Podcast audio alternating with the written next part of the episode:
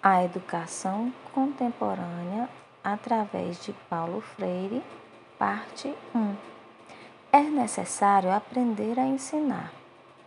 Os modelos educacionais tradicionais não atendem à atual realidade.